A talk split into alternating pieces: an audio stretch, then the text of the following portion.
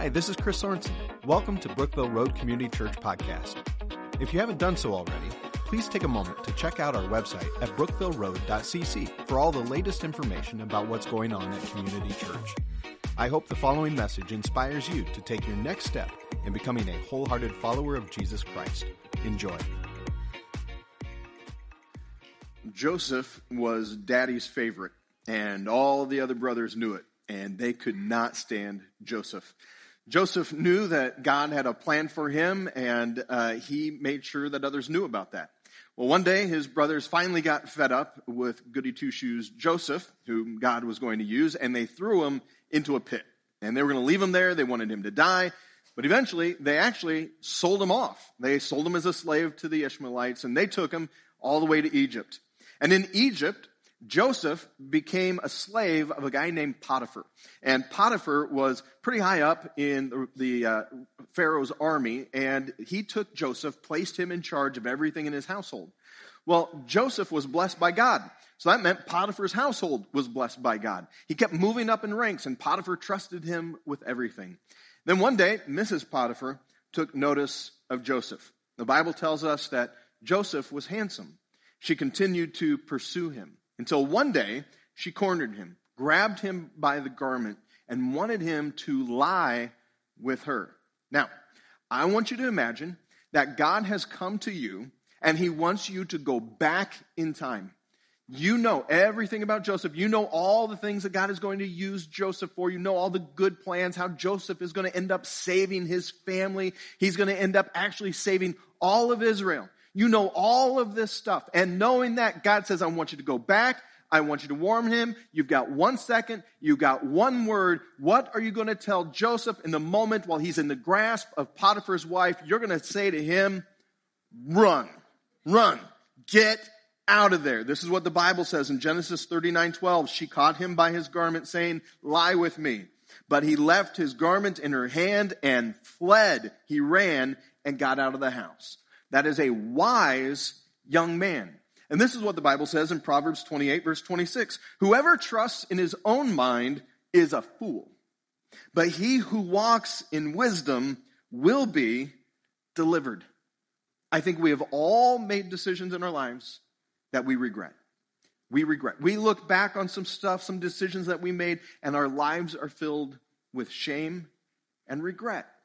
And because we have a God who loves us, who cares about us, He has instructed us how we can live a life without regret. He has instructed us how we can live wide awake to every single decision, every single thing that comes our way, so that we would look back on our life and not regret the things that we have done. There's a very important question for us to ask in those moments.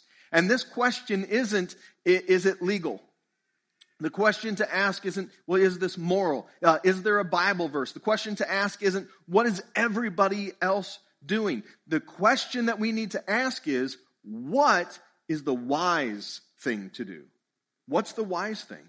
It, based on my past experience, based on my current circumstances, and my future hopes and dreams, what is the wise thing to do in this moment? And last week, when we started introducing this question, we went to the book of Ephesians, Ephesians chapter 5, beginning at verse 15 through 17, where it says there this Look carefully then how you walk. Other versions say, Watch. Watch how you walk. I said it's a little bit like walking through a dog park. Like, watch where you're walking because it is a, a mess out there. Just be very, very careful and aware as you go through this life. Look carefully then how you walk, not as unwise, but as wise, making the best use of the time because the days are evil. Hello? Evil days. Therefore, don't be foolish.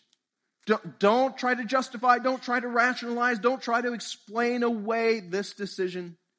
Don't be foolish, but understand what the will of the Lord is. And so we have this question to ask. Every time we come up against a decision, what is the wise thing to do?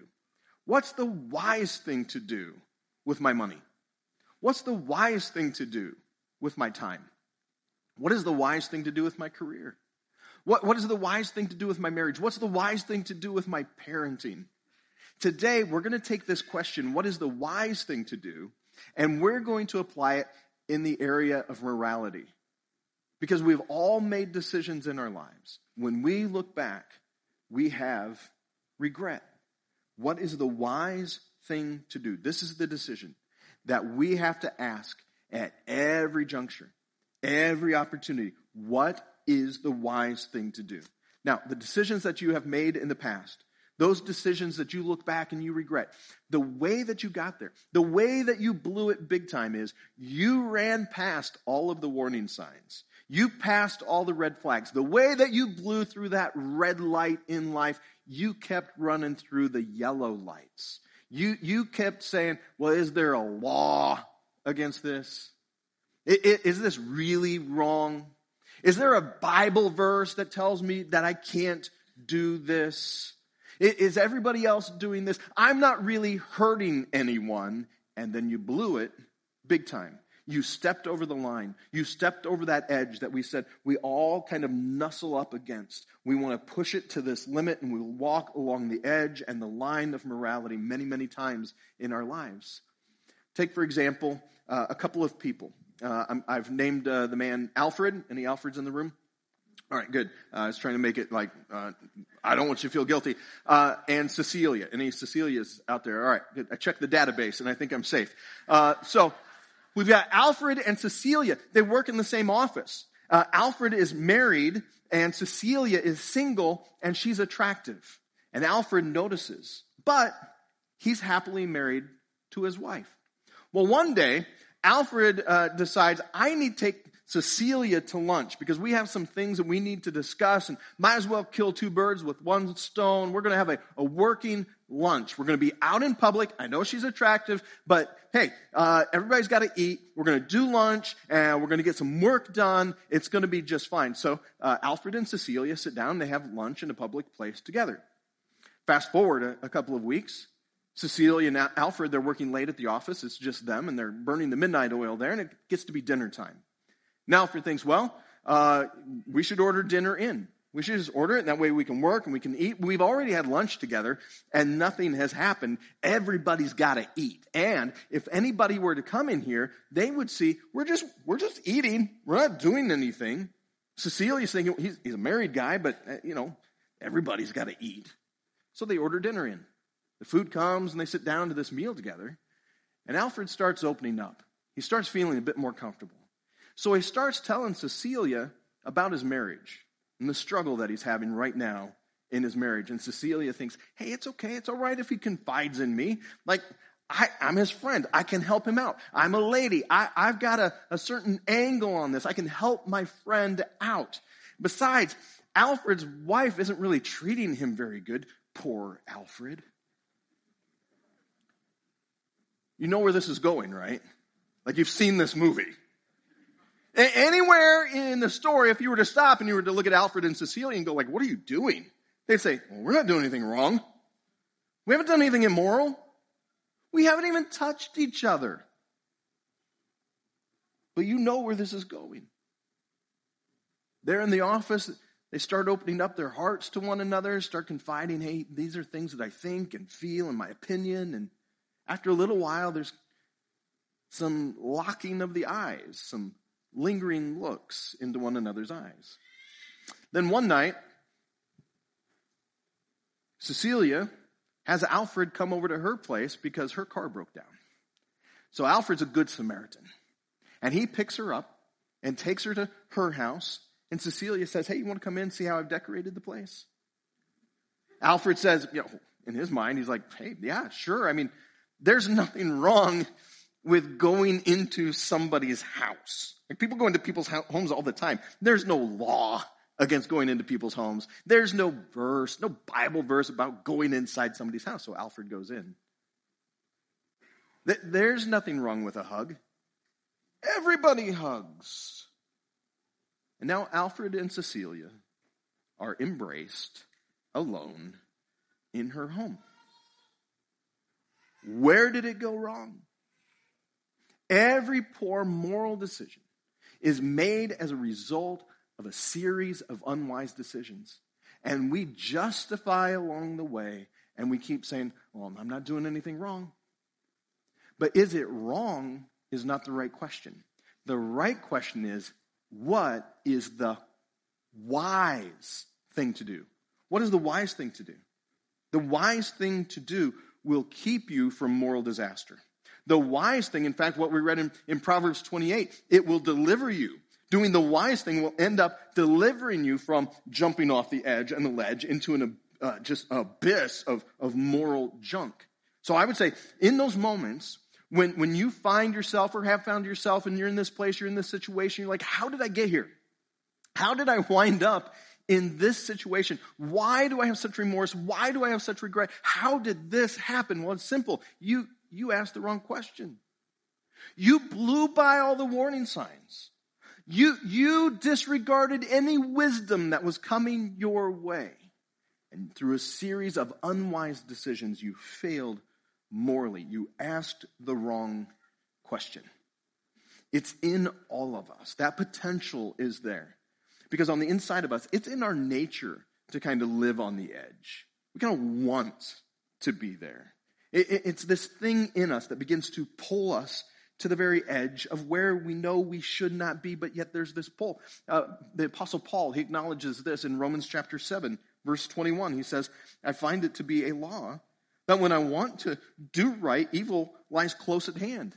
Isn't that the case? There's always like this evil, there's this temptation that keeps wooing us and, and pulling us right to the edge, right to the brink of disaster morally. There's always this thing, even though, man, I, I have a right intention and maybe my, my spirit is strong, but my flesh is weak and we keep being pushed by our culture, by our feelings, by our wants, by our nature in this direction. And for some of us, many of us, when we jump off that edge, when we cross that line morally, we can end up paying for it for a very long, long time. It could cost you your family. It, could cost you your job. It could cost you intimacy. It, it could cost you your life. There are things that we do morally that some of us end up paying for for a long, long, long time. And if you were God and you loved you like He loves you, what would you say? If you were God and you've watched over human history, and you see what happens when t- people take physical intimacy, they go over the line morally. You have watched all of the heartache, all of the abuse, all of the dysfunction. You've seen all of that. You know the power that it has, physical intimacy for good or for evil. If you were God, what would you say to you on the edge and the ledge? Run! Run! Go the other way. This is what God wants. You, you would say to your creation, people that you love, there's a boundary. I don't want you to end up hurt. I don't want you to end up in a place where you never intended to be. You would lead and you would guide and you would do what you could because you love your creation. This is what we do for our children. I mean, if you have a child, imagine them as a toddler and they're reaching up for a, a pan of boiling water. What do you do? They, they're about to put an electrical cord that's plugged in in their mouth. I mean, as adults, we see things that our kids don't see, they may not understand, and we want to jump in, we want to intervene, we want to make sure that they're safe, they're not going to be harmed. So if you were God, what would you do? What would you say? You would be in, begin to create these boundaries. But what does a loving God get from his creation? You're a big fuddy duddy. You're raining on my parade. You're a cosmic killjoy. You just don't want me to have any fun. This is a God who loves us. God, the Bible says what it says about sex because God is, is designed it. He has made it. It's not like God is in heaven going, well, what's happening there? He knows He has created this within certain boundaries for our joy and for His glory. The, the Bible says what it says about sex, not because God is against it, but because He is for it. He ain't against it, He's for it. The, the Bible says what it says. The seventh commandment, Exodus 20, verse 14, you shall not commit adultery, and every other command that He gives us, it's not there to rain on our parade and make life difficult for us. It is there to protect us because we have a Heavenly Father who loves us and wants to protect us from pain and harm and a life of regret. This is why it says what it says. Open your Bible, if you would, to 1 Corinthians chapter 6. Uh, open your Bible or turn your Bible on, whatever you've brought here. 1 Corinthians 6, we're going to look at one verse. Just one verse. And if we can take this one verse and we can apply this one verse, friend, I am telling you that you can live life wide awake. That you can live life and look back and not have the kind of regrets that many of us in this room we have and we wish that we would not have. We wish we could do it different. The Apostle Paul is writing this to a church in Corinth. And much like last week when he's writing to the church at Ephesus, this is a pagan culture. This is a group of people who are living far, far away from God. They're living a very lascivious kind of life. They're doing whatever makes them feel good. Uh, it's just a mess. And into that culture, where there's a group of people who have been called to live counterculturally, to look different than everybody else around them, to have a different lens through which they look at sexuality and what is happening around them. Paul begins to write this thing to those who have the potential very, very easily to push it to the limit, to get to the edge, and one wrong decision sends them into an abyss of pain and regret. And so, Paul, wanting to reach out to his brothers and sisters in Christ through the Spirit of God, he writes this in 1 Corinthians 6, verse 18 Flee. Fugo is the Greek word, it means escape, run, flee from sexual immorality. Now, you might have an older version, it might say fornication there. So let me just tell you, uh, anytime you see the word fornication or sexual immorality, that is any sex outside of marriage. And so Paul makes it real, real simple, uh, just breaks it down, run, run away, don't, don't get close, go the opposite way, and go the opposite way as quick as you can. Well, why? Why, why, why? Why should we flee? Paul says, well, flee from sexual immorality, every other sin, every other sin, every other sin a person commits is outside the body. But the sexually immoral person sins against his own body. Every other sin. And maybe you've heard people say, hey, isn't sin sin? Isn't all sin the same? Nope. All, all sin, any sin, all sin will separate you from God. And we've all sinned. We've all fallen short of the glory of God. But not all sin is the same. Some sin is in a category all by itself. This is one of them. This is a sin. There is something unique about sexual sins. And, and we could pretend. Like, we could pretend that it's the same as pride we could pretend that it's the same as lying or, or stealing some paper clips from work or stealing a pack of gum, all of which are wrong, but it's not. It is not the same. What experience tells us is that sexual sin is in a category all its own. It is a sin against yourself. It's a sin against your mind, against your heart, against your spirit, against the very core of who you are. This is a unique sin that God calls out. This is the kind of sin that lingers.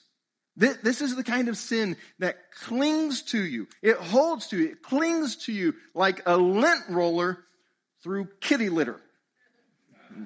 Touched on the dogs earlier, now kitty litter. Right? It just sticks to you. It's the thing that comes back to your memory and you're just like, I don't want to remember. I don't want to be there. It's the emotions. It's the scars. It's the lack of intimacy that you now have as a result of sinning against yourself. This is a serious sin. And I think it's that way because it's one of those things that's really, really hard to forgive ourselves of. It's really, really hard to forgive others in this realm. And again, if you were God, what would you say to you? Run. Don't flirt, flee. Don't flirt, flee. Run. Get as far away from the ledge as possible. Not because he's against you, but, but because he longs for you to be able to experience his blessings within the parameters that he has set up. So, how do we do this? How, how do we begin to take this, this word from God where we are to flee from sexual immorality and apply it to our lives? Well, here's the way that you do it you set standards. You set standards far away from the edge of immorality. So that if you were to violate your standard, there'd really be no consequences. What we're saying is, you go ahead up and set up a standard that's not up there, not close to this ledge, like one more wrong decision, I'm off into the abyss. But you set standards that are way, way back. And if you will do that, if you begin to ask, okay, what's the wise thing to do? Well, the wise thing isn't to be up here where I am tempted to do something that I know my flesh wants to do, but I'm way back here. I'm nowhere near falling into the abyss. This is something that I have had to learn and apply. And for me, I need a, a boundary that's way back. And so uh, for me, I have determined that my boundaries are going to look like I'm, I'm not going to have meals alone with a woman. I, am not going to have meetings alone with somebody who's not my spouse. I'm not going to ride in a car with someone that I'm not married to. It, it basically all boils down to uh, if you're a lady, I'm not going to be alone with you. I mean, if, if there's like a, a, public space, there needs to be other people around as well, like at the church. I'm not going to be alone with anybody else. I remember when I first started setting this up, when I first started realizing, okay, I need to make sure that I have boundaries that are far, far away from the ledge. I remember hearing about a guy named Billy Graham. Remember Billy Graham? Billy Graham said that he set up standards where he wouldn't even ride in an elevator alone with a woman. He wanted to protect his reputation and any woman's reputation, so he wouldn't even ride in an elevator alone with a woman. I thought, well, that's brilliant. I'm going to I'm going to apply that one too. I'm not going to ride alone in an elevator with a woman. And so, uh, when you know it, the very next week, I'm at the hospital visiting somebody. And I'm on the elevator. So I'm on the elevator alone, and a woman is walking towards me, and she's alone. And I'm like, oh, here it is. And so, so I'm standing there, and you know how the doors close, and it's the kind thing to reach out and keep the door from closing? I just let that baby the look on her face as the door was just like, and I'm just standing there like this. It was the weirdest feeling because I felt bad, but at the same time, I'm like, I did it. I made it. Bing! It's done. Now, it, it always feels awkward for that kind of thing, so I set up another little boundary for myself, another little thing, because I really don't like looking like a jerk. So if it's 10 floors or less, I'm walking, right? I don't want to have to be like staring at people who are like, that guy is a big jerk. I know. Um, so there's, there's all those opportunities. I remember uh, it was a, a, few years ago, working here at the church, and uh, we, we had a, a, lady who was feeling sick. She was the only lady in, in, the building. We had other pastors around, but she was very, very sick, and she had to get back home, and she could not drive. So I'm thinking, okay, what are we going to do here? Because I don't ride in cars alone with women. So I said, all right, uh, I didn't tell her that, but I just like, okay, uh, I'll drive you back. And I asked one of the other pastors, get, in a car behind me. You're going to have to take me back because I'm taking her in her car to her place because she's ill. She's sick. And so I am driving on 52 and I'm praying, Dear God, please don't let anybody from the church see me in a car alone with this woman. Because I've told this congregation before, your pastor's not alone with somebody who's not his wife. And if they were to see me now, I'd just feel terrible. So that whole drive, I'm just feeling the weight. I'm just feeling the guilt of like, I am doing something wrong. I'm violating my conscience and I'm glad. Right? Because I'd rather have the boundary way back here and me to feel awkward than to have a boundary way up here, make a wrong decision and destroy my life.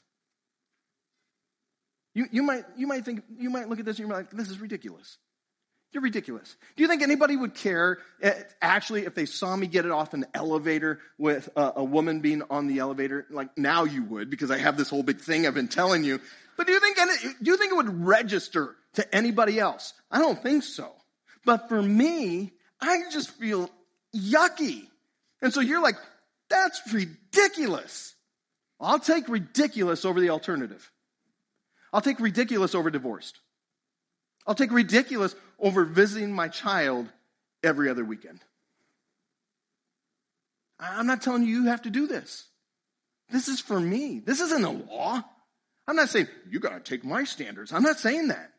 I'm just telling you, for me, the wise thing is back here. And all I'm asking you is to ask yourself, what is the wise thing to do? Teenagers, You need to decide. You need to pre decide how far you're going to go. And I would encourage you to have high standards because if you don't, somebody with low standards is going to come along and set those standards for you way down here. And I, I, think if you were to ask a lot of people in this room, they would have said, Oh, I wish I would have had higher standards. You set those standards, you'll never regret it. Single adults, what's the wise thing to do? Considering your future hopes and dreams for your spouse, what's the wise thing to do now when it comes to morality? For those of you that, that may have been physically intimate before and you're divorced or widowed, your, your standards might even have to be higher than they were before. What's the wise thing to do? If you're married, how far away from the edge do you want your spouse to be? How far back do you want them to go from temptation? And you'd say, far, far, far, far away from that ledge, back away from the ledge. Shouldn't you have the same standard? Shouldn't you be following the same kind of thing? Friends, listen, we live in a culture that baits us to the edge. It pulls us to the edge. We, we have a world that is pulling us. We have an enemy of our soul that is pulling us. We have this natural bend on the inside of us that wants us to walk along the edge and the ledge of morality. And, and this culture will pull you there. And when you take the bait, if you take the bait, if you buy the lie and you go over the edge, that same culture is going to say, How could you? You are pathetic. How did you get to be so warped? We live in a culture, a world that is filled with hypocrites. And I know that they say that the church is filled with hypocrites, and I understand what they're saying. But this world is filled with hypocrites because they're going to mock you if you abstain, and then they're going to mock you when you go too far, and they have no standard. And isn't this what the enemy does to us? He says, Come on, go ahead, come to this edge, go ahead and go over. You deserve it. You've been pretty good, so let's go ahead and do that. It's going to make you feel good. Go on, just do it. You take the bait, you go over the edge, and he looks at you and he says, You are so pathetic. I cannot believe you did that. You're awful. How dare you even think about going back to God? You've done this far, far too many times. Shame on you. This is the culture we live in. This is the battle that we face. And we're drawn to walk along that edge. Do you know where adultery starts? Other than in the mind, do you know where it begins to get some traction? I've watched it. Chatting online with somebody who's not your spouse. Is there a law against that? Can we go to some code and we find, oh, well, I can't chat with somebody who's not my spouse online? Not. Is it wise? Texting somebody who's not your spouse. Is there a verse? Do, do we go to the verse and we're like, thou shalt not text? Not the question. Is it wise? Chatting on Facebook with an ex boyfriend or ex girlfriend. Oh, we're just catching up. We're just catching up. Riding in cars alone with somebody who's not your spouse, going to lunch with somebody who's not your spouse, travel, office, whatever it might be, confiding in somebody, sharing about all the struggles that you're having in your marriage and they're not a counselor? Is it wise? Guys going out who are married with their buddies to the bar, ladies with their girlfriends going to the bar. Ah, we're just looking, we're not touching. It leads somewhere. It's all moving in a direction. The question becomes what is the wise thing to do? Like, how far would you go to protect what is most important to you? What, to what degree would you go to say, I want to protect that which I love?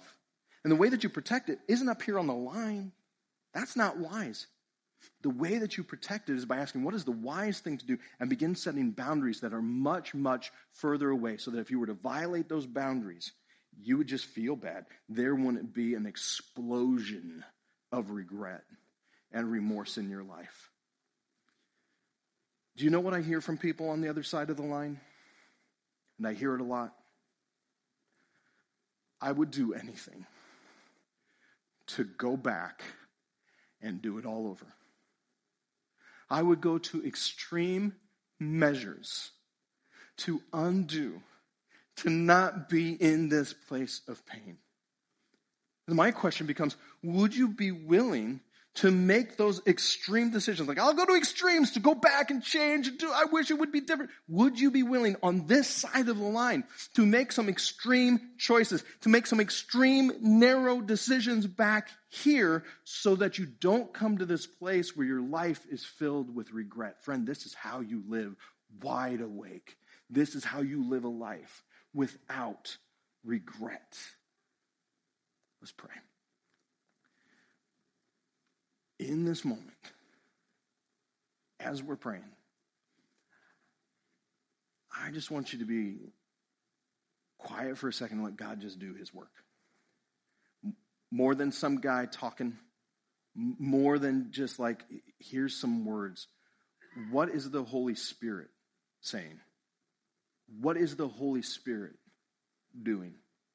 Because I realize with a topic this heavy that there's regret, there's remorse, there's shame that's brought back up. But here's what I want you to know you don't have to live there. You don't have to live with regret. You don't have to live with shame.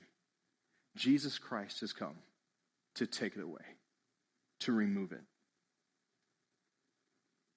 The Bible tells us that when we take those things that we feel just dirty for, that we regret and we have shame and we bring it before the Lord and we confess it, the Bible tells us that when we confess our sins, He is faithful and just to forgive us of our sins and to purify, to purify us from all unrighteousness. That doesn't happen just simply by your bad feelings. That doesn't happen just simply with shame that you might feel. It happens when you move to the one who can take all of your sin and shame upon himself, absorb it, and purify you, cleansing your heart and your life, making you as white as snow. You don't have to live with that regret. The Bible tells us in Romans 8, verse 1 there is therefore now no condemnation no condemnation for those who are in Christ Jesus. For the law of the Spirit of life in Jesus Christ has set me free from the law of sin and death, and you can live in that freedom, regret free, saved, sanctified. Father, please, as we come before you, we ask that you would take all of our sin and that you would remove it, that you would cleanse us Thank you for dying on the cross in my place. Thank you for taking my unrighteousness and offering me your righteousness. Thank you, Lord Jesus, for absorbing all of the wrath of God in my place. I trust you. I trust you to save me, to cleanse me. I thank you that you rose from the grave that you're alive even today. You are here personally, and your spirit is here so that I might know you, to walk with you. I pray, Father, that you would lead me all the days of my life. I confess this life is difficult. There are tempting situations. I've not been able to manage it on my own. I invite you in. Transform me, change me, make me your own. I belong to you. Father, for every person who's, who's come to you this day, either with a commitment or a recommitment to walk with you, to allow you to be Lord, to lead their life. Father, I pray that what the enemy has meant for evil, what he just wants to keep pushing down on us, shaming us, that all of that can be washed by the blood of your Son, Jesus Christ. And we walk out of here free as you have intended, free to love you, free to be led by you, and to live this life as you desire. We belong to you. Thank you for your forgiveness. Thank you for your love. In Jesus' name we pray. Amen. Once again, thanks for listening. If you live in the area and are looking for a church home, we'd love for you to join us at one of our weekend worship services. For service times and information about BRCC, be sure to check out brookvilleroad.cc. God bless you.